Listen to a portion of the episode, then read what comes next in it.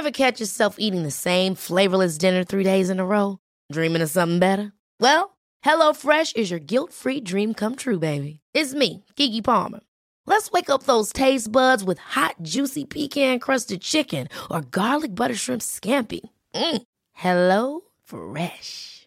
Stop dreaming of all the delicious possibilities and dig in at HelloFresh.com. Let's get this dinner party started.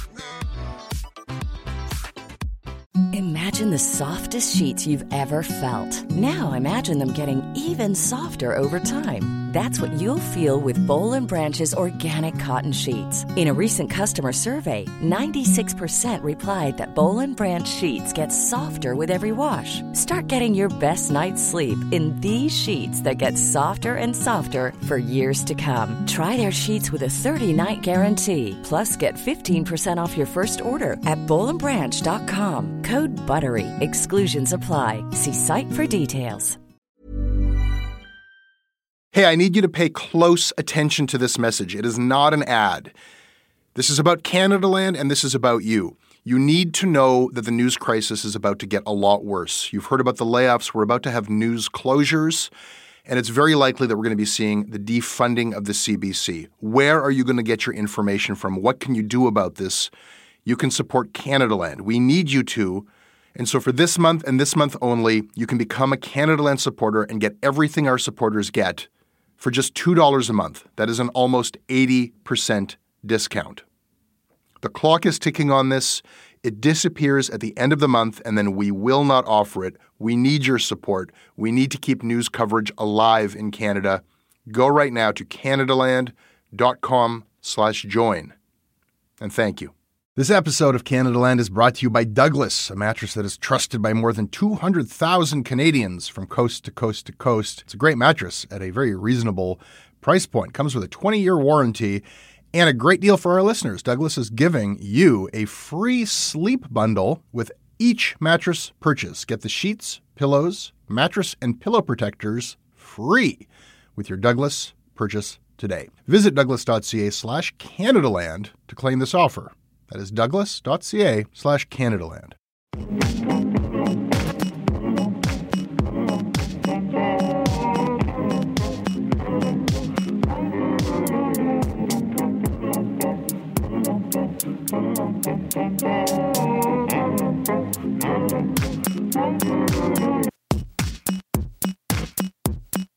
Hart Pomerantz was considered the talented one. Even his comedy partner acknowledged that Hart was funnier, a braver, and more adept performer. That comedy partner was Lorne Michaels. The Hart and Lorne Terrific Hour, a comedy variety show, is a series of specials that aired on CBC television in 1970 and 71.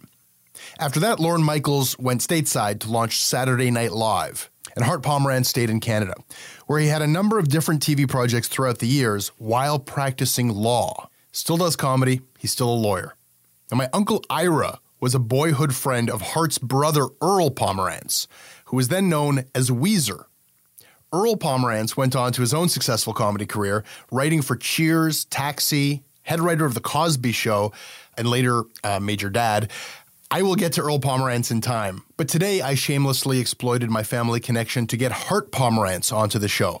We recorded in his home in a suburb of Toronto, and you'll hear that in a minute.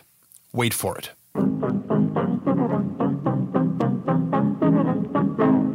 This episode of Canada Land is brought to you by Jill Campbell Miller, Duncan Weller, David Bachner, Wojtek Archizewski, Lorraine Land, Dennis Massot, Matt Kennel, Matthew Penny, and Peter McLeod. Peter, why did you decide to be awesome? Because great journalism just requires great media criticism. This episode is brought to you by the Center for Addiction and Mental Health, CAMH. We hear a lot about the opioid crisis. We talk a lot about the mental health crisis. These are serious problems. These problems affect us all. They've affected my life and my community. They're not intractable problems. I don't know what's going to solve them on a policy level, but day to day, helping people, that's what CAMH does. They do it on the ground when people need help, and they do it through research. The team at CAMH gave our team a tour of their facilities, and we were really just blown away by the incredible, heroic work that they're doing every day. They treat everyone with dignity And their research is seeking and finding real solutions for everyone around the world. Help change mental health care forever. Your support will help CAMH build a future where no one is left behind. Donate at camh.ca slash Canadaland to help CAMH treat addiction and build hope. This episode is sponsored by BetterHelp. Uh, it's amazing the things that we tell ourselves to talk ourselves out of getting help. Anybody who's actually gotten help knows that the process of getting things off your chest, of taking your stressors, your problems, and just like not letting them be bottled up, working through just conveying them to somebody half of the battle is just doing that. You unburden yourself. And you know what? If you have a real mental health professional, no, they don't have magic bullets or magic words that make it all go away. But often they can help you see things a little bit differently and guide you to strategies or tools or to a new perspective that actually does help. As the largest online therapy provider in the world, BetterHelp can provide access to mental health professionals with a wide variety of expertise in mental health. Because you listen to this podcast, you get 10% off of your first month at betterhelp.com slash Canadaland. That's betterhelp.com slash Canadaland. This episode is also brought to you by Picatic.com. Picatic is a site you can use if you're throwing an event of any kind and you want to sell tickets. And I asked Jay from Picatic why he started this company. Over the last uh, decade, service fees have skyrocketed. Event organizers have no choice but to pay service fees or pass it on to you, me, and everyone who's listening right now. Picatic.com, it's a lot like Ticketmaster or Eventbrite with one big difference.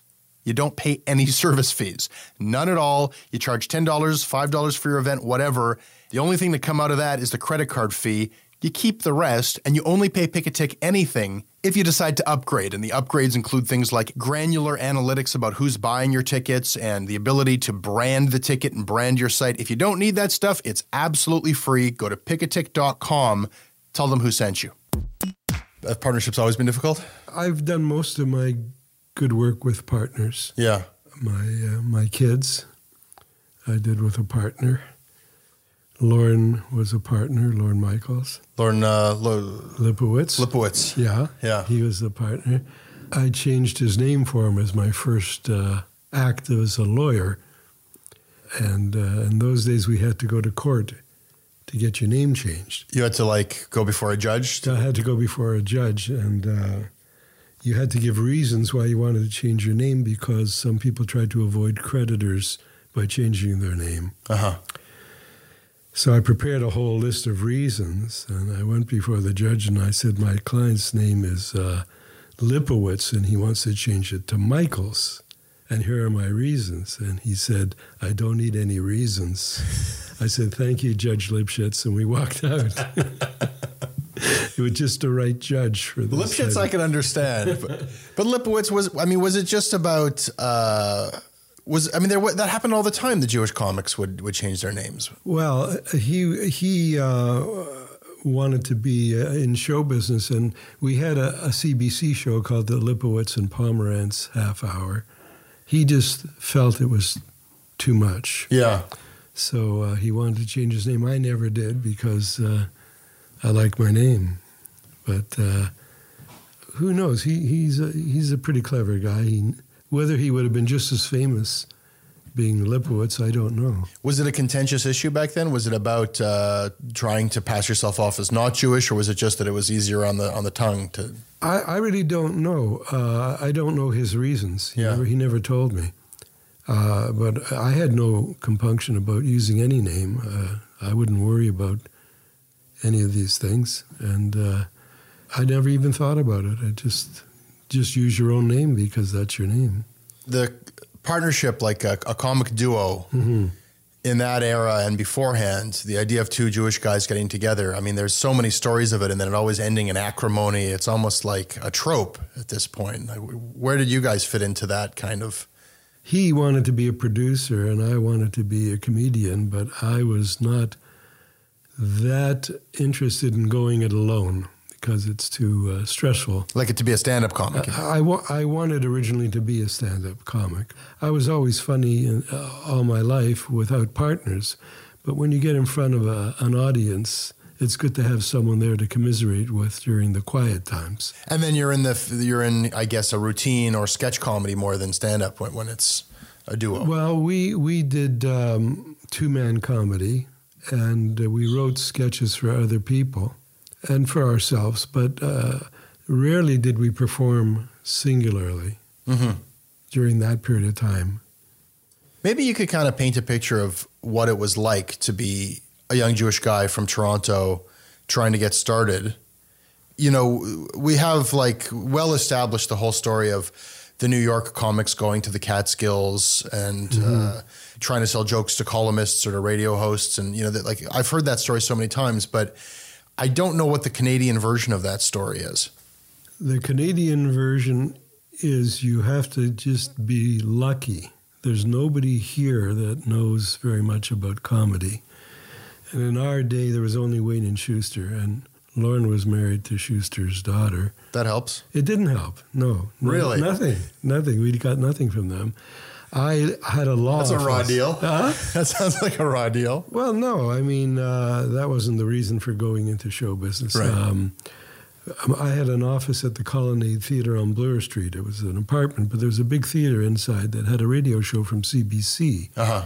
And I used to go down from my law office at lunch and sit in the audience and watch that show. Eventually, I met the producer and made him laugh. And he said, Would you like to write a little bit for uh, Russ Thompson, who was the star of the show? And he was basically uh, an unfunny, mahogany lunged broadcaster who would introduce musical guests and have serious interviews, but he wasn't funny. You couldn't make him funny. Right. He was made out of uh, teak, you know. Yeah, a classic professional radio broadcaster. Yeah, you know, a voice without any uh, brain uh, of comedic Yeah. na- uh, nature to it.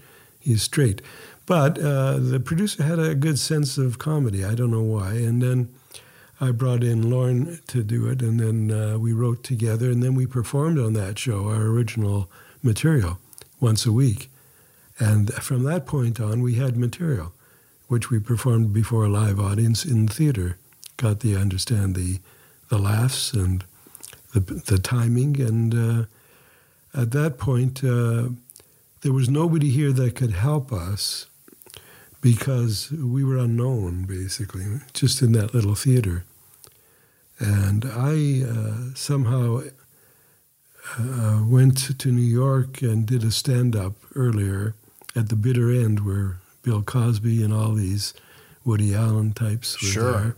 And I had no act. I just made it up uh, because out of fear. How did that go? Yeah, I wanted to be a comedian, but I didn't want to write it down. Right. I realized this is a mistake. Yeah. You have to have it written down somehow. I, well, I thought that when I was a kid, they they, they seem so um, ex- extemporaneous and they're just sort of talking that you could get it in your head that this is just a person who's just that funny. Yeah. But that's, I guess, the magic of it is that the, every beat of it, every line is very carefully considered. Well, with some people it is. With me, I always spoke it before I wrote it down because my brain works quicker than my hand. So I would think of something and then write it down, or use it in conversation and then say, "Hey, that's a funny line. I'll, I'll maybe I'll make use of that sometime in the future." But I never really had a, a list of anything. Lorne and I just ad libbed, and he would ask me questions. I would be funny. There'd be no script. We put it on tape, and then someone would type it out, and then we'd have a show. But back up a second because Yeah. so you were friends with my uncle, uh, or rather, your brother was a very close friend Yeah. of my uncle, and you knew my family. My understanding of, you know, the expectations on a young Jewish kid Yeah. are based on, on on my family, and you know, I nowadays the best and the brightest go to Harvard and they try to work for Lorne Michaels on Saturday Night Live. Is that right? They go work at the Harvard Lampoon, and then they go from the Ivy League, and half of the writers there are, are Ivy Leaguers. But back then, Right. no Jewish mom wanted her smart son to go and be a comedian, right? This was No, no. It, it, it actually was an embarrassment uh-huh. uh, to be a comedian. After going to law school and saying I'm going into comedy, everybody uh, took uh, pills and uh, tried to uh, kill themselves. I mean, it's you know, after all those years of studying and working so hard to go off and be a, as, as the Scottish say, a schmegegi. Yeah. it's not good. You know, my mother always gave me the admonition: at the very least, be the best. Uh huh. That's not too hard to live up to. If you have to be in show business, if you have to be a comedian, at the very least, be Right. the best. There's nowhere to go if you want to be better than that. So somewhere above the best comedian is the least doctor or lawyer. That, that's uh, that, may be true. I, I don't know. I would say that uh, comedians can be just as intelligent as any doctor or lawyer. Uh, they just haven't adapted their brain to that vocation. But um, getting back to your story, I went to perform at the bitter end and did a very funny routine out of panic. You know how you can do that. And I'm more of an ad lib comedian. I did jokes like, I'm staying at the Hotel Albert. Uh, if you sleep in, they pull the sheet over your head. At that kind of hotel, or it was so cheap that Right. the, the, the hotel's vault had a screen door, you know, that type of joke. I was just spritzing, and uh, they were laughing, and I said, "Well, this is easy, this is fun," but I was scared to death. Yeah. The, the next night I did it, uh, Woody Allen's manager happened to be there. Seeing my second performance, he invited me down to his office. So you told him you were you were Canada's funniest comedian. yeah, yeah. I think I heard a story once of Orson Welles passing him off uh, when he was traveling abroad. As, Yeah. If he was in Ireland, he was Britain's funny, Britain's greatest actor, and then vice versa.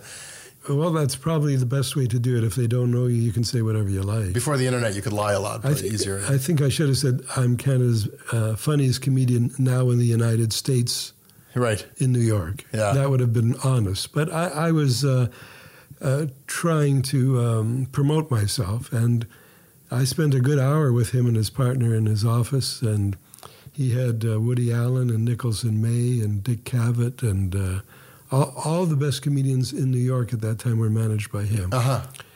And he said, Are you willing to give this three years? And I said, Well, I have a dental appointment next Tuesday. I think I'm going home. I was so scared of New York, Uh huh. yeah, especially at night in Greenwich Village. It was very uh, terrifying. With no act, of course, but he, he thought if I worked on it, he would uh, manage me and help me uh, become a comedian, Right. professional. But I, I, I hightailed it out of there, as they say in the cowboy movies. That doesn't make a lot of sense. Why would you go to New York for the express purpose just of? to see if I could do it. It sounds it sounds like you you had a lot, a very strong reason to believe you could. I, I live in a state of ambivalence. Okay. You know, sometimes you get something and you say, oh, I really don't want that. Yeah. Not every day. I, I, the only thing I like doing every day is breathing. I mean, uh, to me, there's a certain boredom in, in, in repetitious behavior. Yeah. Do you think it just became too real? Something that was kind of uh, Well, it became like work. right. Sitting alone in a hotel and traveling around and being, uh, uh, you know, putting yourself up for judgment every day. I, Yeah. I didn't like that. I still don't like it. That's why I like to do law and then comedy, and then I do some photography and sculpting, and I try to do as many things as I can to keep my brain excited. Yeah. I get bored real quick, and uh, not all of them are a source of living. You know, uh, making a living, but uh, w- we did pretty well. So when I brought Lorne into the picture, the material we wrote for Joan Rivers found their way to Phyllis Diller, Uh huh. who had a TV show back then called the Phyllis Diller Show, which was fairly creative name. Uh huh. And uh, because we wrote for women, uh, Joan Rivers, they thought, oh, he can write for Right. Phyllis Diller. So the producer of that show happened to be a guy who I worked for at a hotel. I was a desk clerk during the summer of my last year of law school.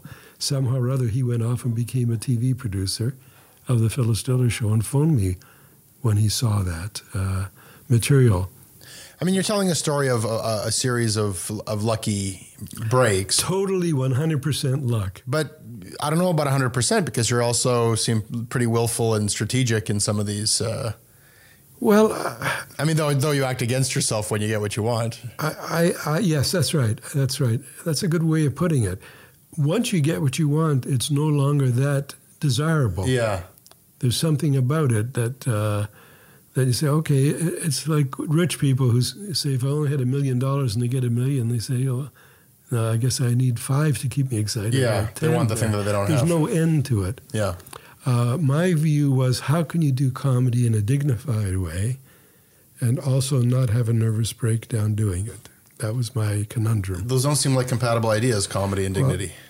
I tried to put them together. Yeah. And uh, for me, it was very hard. So I L- took Lor- Lorne seems to kind of do his best to maintain his dignity with the white wine and the kind of British demeanor. Well, there are a lot of white wine uh, drinking Britishers who are not dignified. Yeah.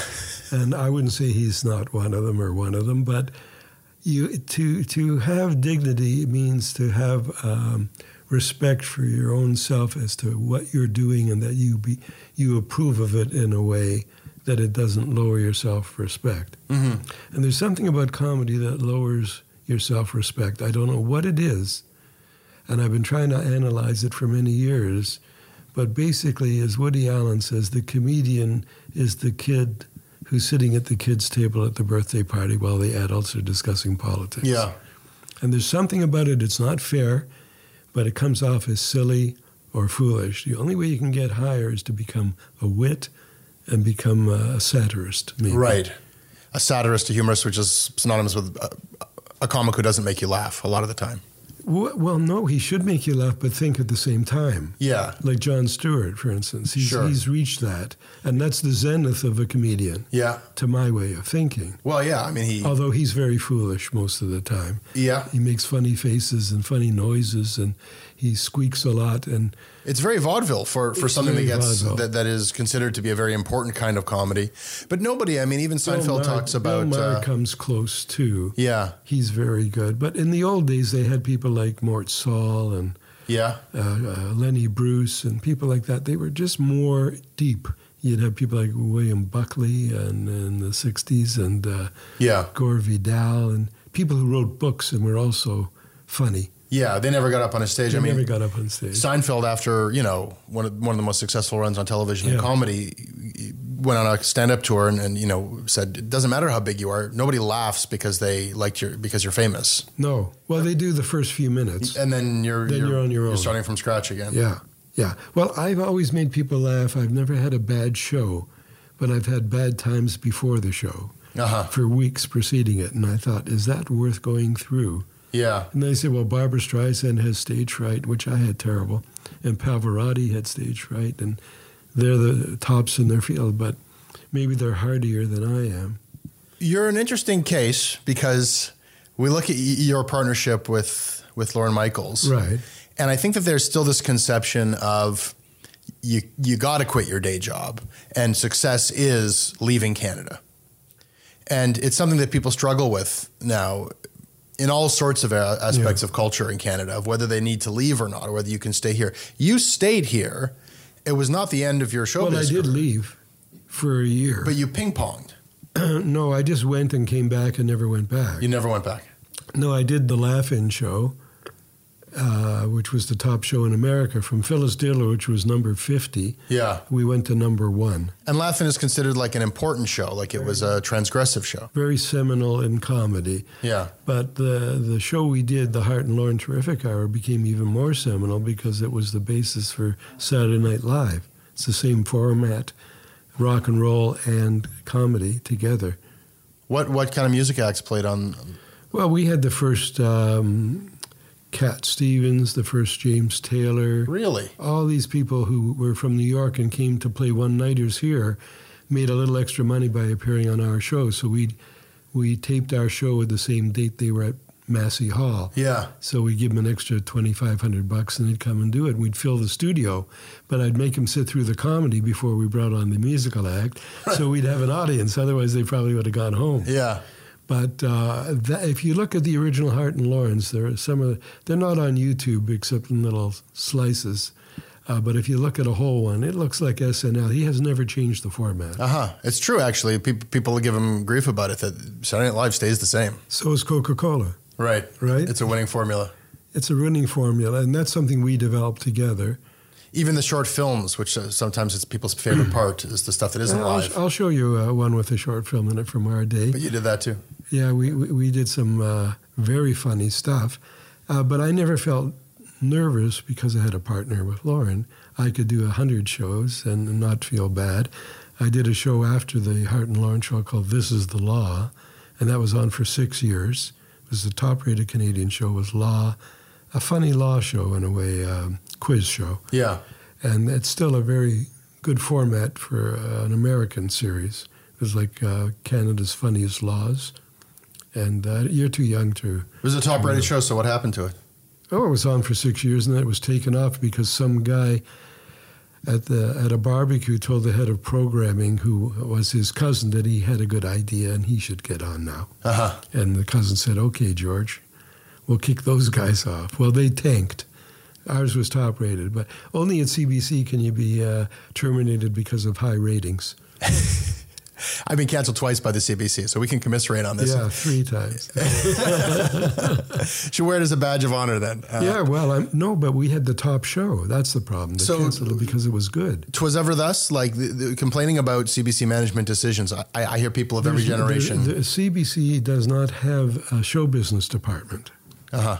It has a corporation department, and they give each person a segment that they learned from America, like variety, comedy. But there's no show business here. Uh, show business is basically American or British, but it's not Canadian. Uh, we never developed our, our culture. Uh, uh, you know, a, a show business in Canada, you know, like a, a star is, is a, sh- considered a show off. Yeah. You know, it's Scottish. It's got that very hard line. Uh, uh, what do you want to get up on stage and make a fool of yourself for? Mentality. People talk about the tall poppy syndrome. No, no tall poppies. We, we, we they get cut. Well, they say people don't know what they're doing at, uh, at CBC in Canada. And I said they know exactly what they're doing. And if they see someone real good, they don't take them. Because if you had a Woody Allen here, he wouldn't get on the air. Yeah. If you would have had a Jonathan Winters or a Robin Williams, he wouldn't get on the air. But you guys got on the air. We got on the air by just a fluke. Uh, uh, just a fluke. I don't know. Uh, oh, I know what happened. We were on Laugh In, and they called us back. So that's Now, a very that's something Lorne did. He Yeah. he knew someone at CBC and said if we were willing to come back, we uh, if we could perform and produce our own show, we'd come back. And the head of programming said, okay, uh, this is not a funny country, although we do create great funny people, Uh-huh. but they have to go to the states to be recognized and blossom and given encouragement. So what happened? There's two. There's two narratives here. There's one is that you are uh, an ambivalent guy who Totally. who uh, has many many interests and who didn't want to subject himself to, to having to prove yourself before a room full of strangers every night. And so you've led a, a, very multifaceted career as a, as a lawyer and a comic and a game show host and as a, I write all the time. all of that. I, and the other, a lot of people would say, look, you were an aspiring young comic. You were Yeah. partners with Lorne Michaels. He went off to, to do this, you know, this But he was never a comic. He was never a comic. He was always a producer. Uh-huh. He produced me. He was never. Who was the straight man in that? In that, He. He was the straight he, man. He, he, I, I don't recall him really being a funny person. yeah, He, he might have had some funny ideas, but to be with him and talk with him, you wouldn't fall down laughing. he's a curator. He knows talent. He's I think he's a good talent scout. I think he's a good producer. He has a good eye for what's hot.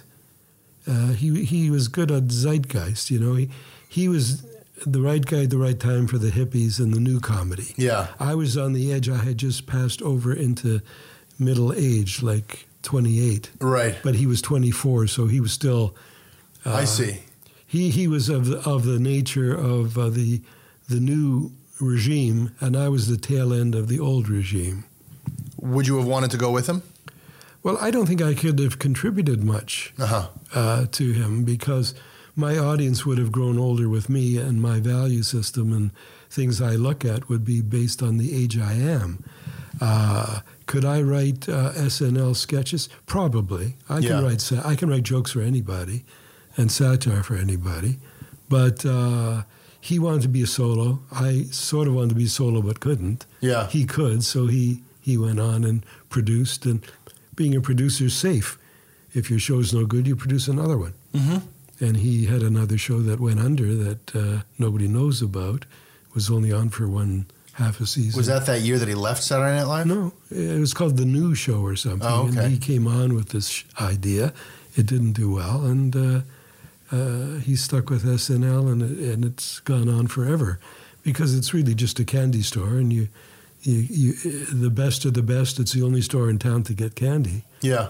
So uh, Yeah, it's he- become he gets a- his choice of everybody. You would think he would have found more stars and less non-talented people because the show has a lot of people who aren't really gifted, Yeah. but they have two or three who carry it every year somehow. Yeah. The breakaway stars.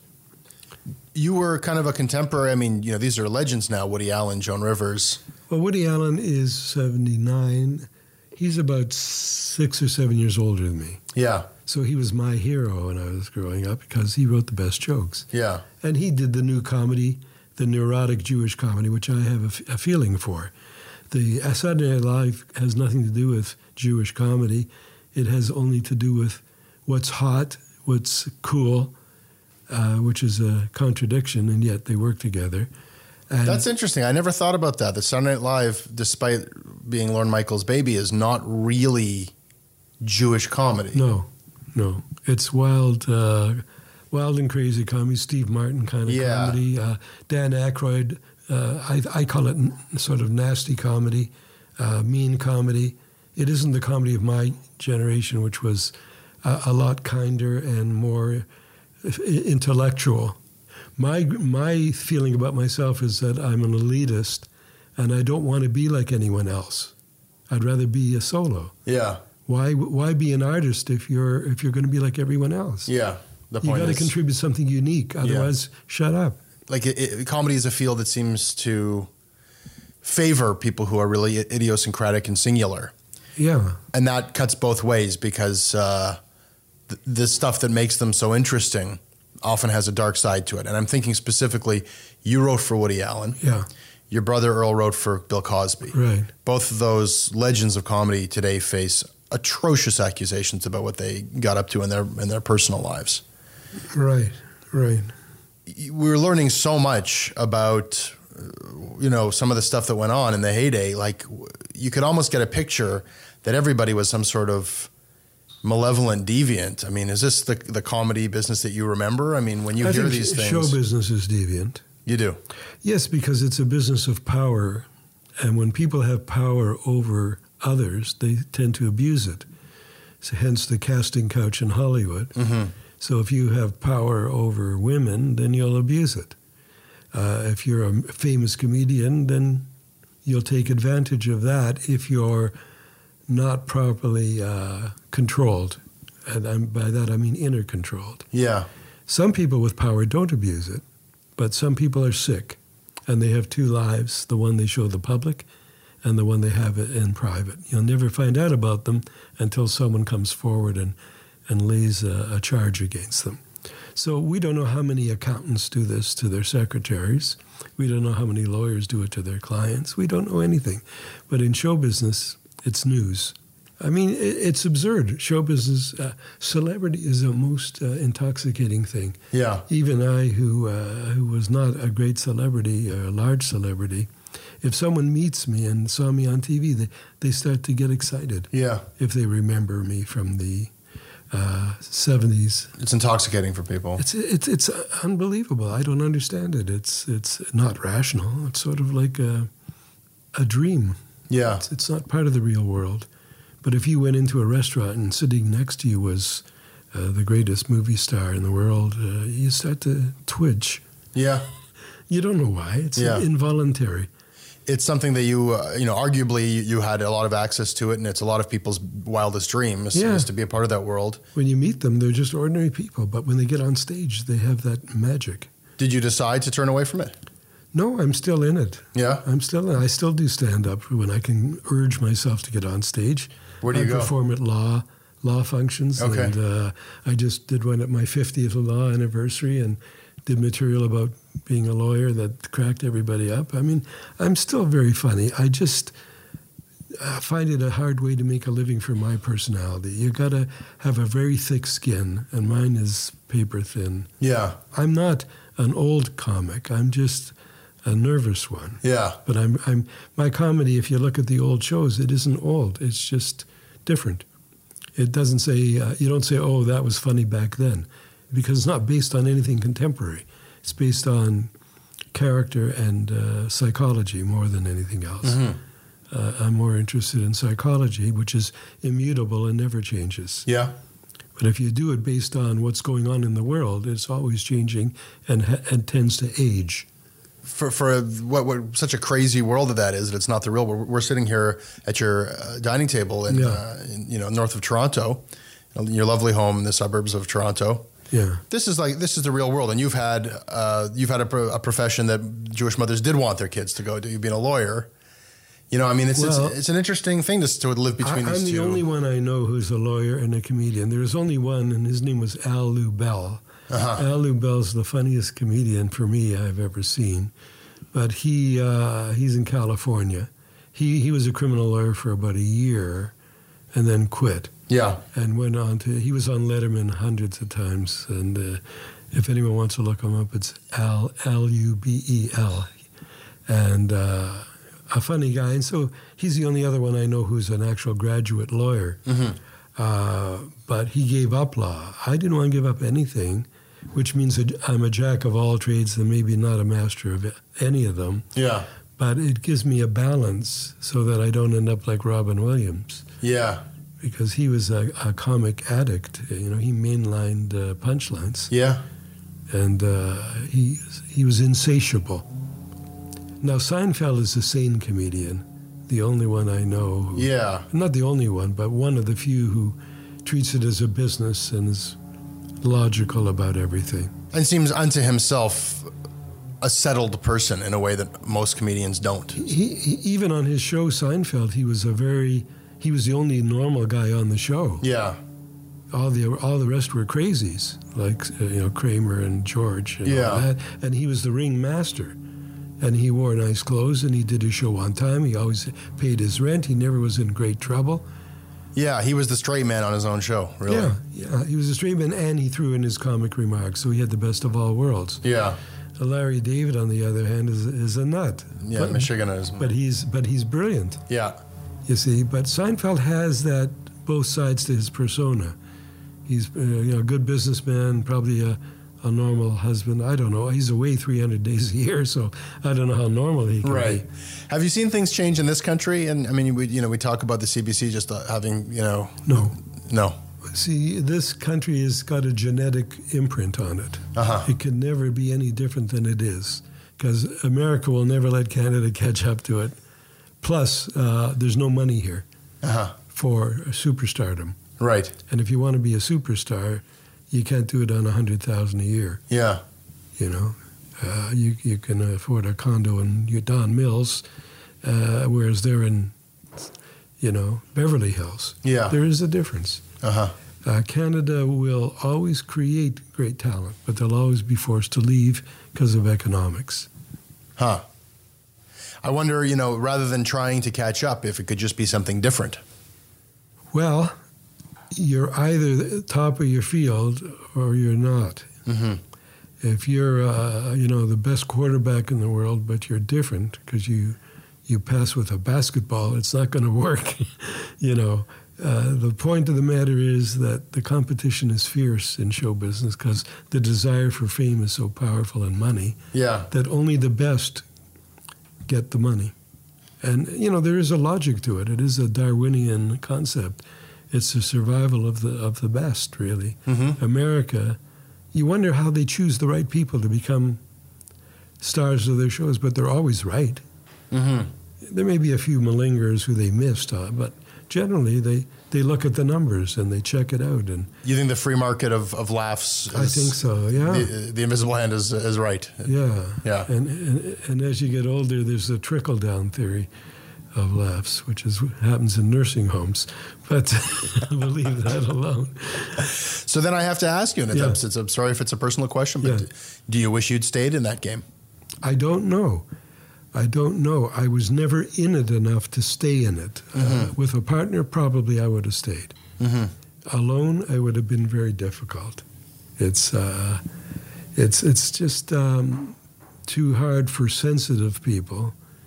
You, you and I consider myself one of the sensitive people. But if you have the sensitivity, you may not have the the uh, bulwark to fight the bad parts of being in show business, like you know the the clubs and the traveling and the uh, bad audiences and that kind of stuff. It is a war, the trench warfare comedy. Yeah. If you go down to Yuk Yuk's, you can see everybody's striving to get that one fish, and they're all snapping at it. Yeah.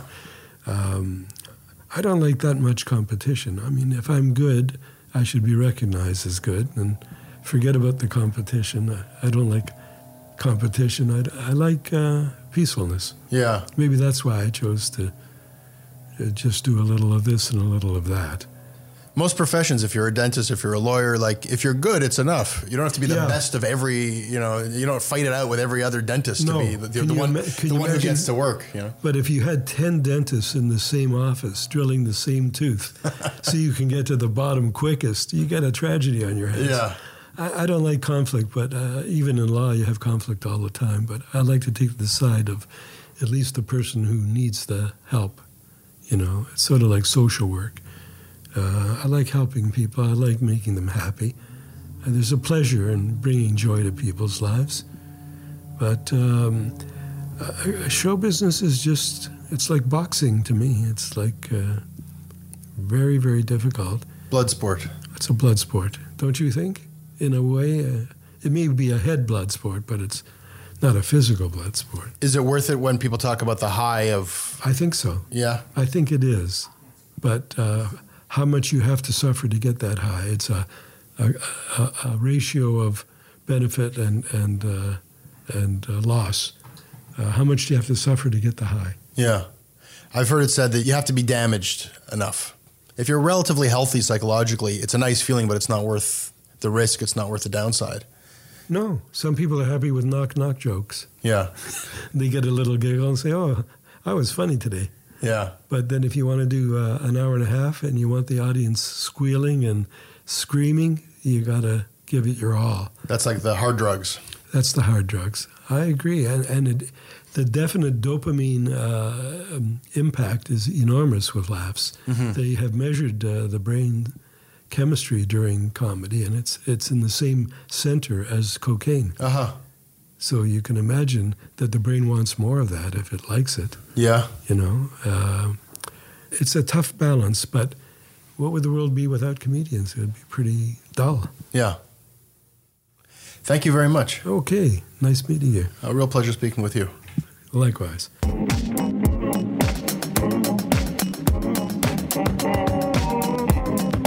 That was your Canadaland show. I hope you liked it. You can email me always at jesse at canadalandshow.com. I read them all, I respond when I can. I'm on Twitter at Jesse Brown. The show's website is canadalandshow.com, and the crowdfunding site is patreon.com slash canadaland. I make this show with Katie Jensen. The next episode of Canadaland Commons will be up on Tuesday, and the next episode of Canadaland Shortcuts will be up on Thursday. If you like this show, please support it.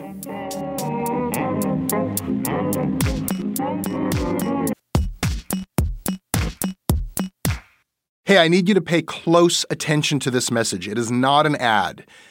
This is about Canadaland and this is about you. You need to know that the news crisis is about to get a lot worse. You've heard about the layoffs. We're about to have news closures, and it's very likely that we're going to be seeing the defunding of the CBC. Where are you going to get your information from? What can you do about this? You can support Canadaland. We need you to. And so for this month and this month only, you can become a Canadaland supporter and get everything our supporters get for just $2 a month. That is an almost 80% discount. The clock is ticking on this. It disappears at the end of the month, and then we will not offer it. We need your support. We need to keep news coverage alive in Canada. Go right now to canadaland.com slash join. And thank you. Ever catch yourself eating the same flavorless dinner three days in a row? Dreaming of something better? Well, HelloFresh is your guilt-free dream come true, baby. It's me, Keke Palmer. Let's wake up those taste buds with hot, juicy pecan-crusted chicken or garlic butter shrimp scampi. Mm. Hello Fresh. Stop dreaming of all the delicious possibilities and dig in at HelloFresh.com. Let's get this dinner party started. A couple of years ago, a cop was shot dead on a deserted pier in the tiny nation of Belize. The only other person there that night was a frightened young woman, found covered in blood. By all appearances, it was an open and shut case. but not in Belize, where this woman was connected to a mysterious billionaire who basically runs the place. Justice will not be served in this case. She's gonna get away with it. Or will she? White Devil, a Campside Media original. Listen wherever you get your podcasts.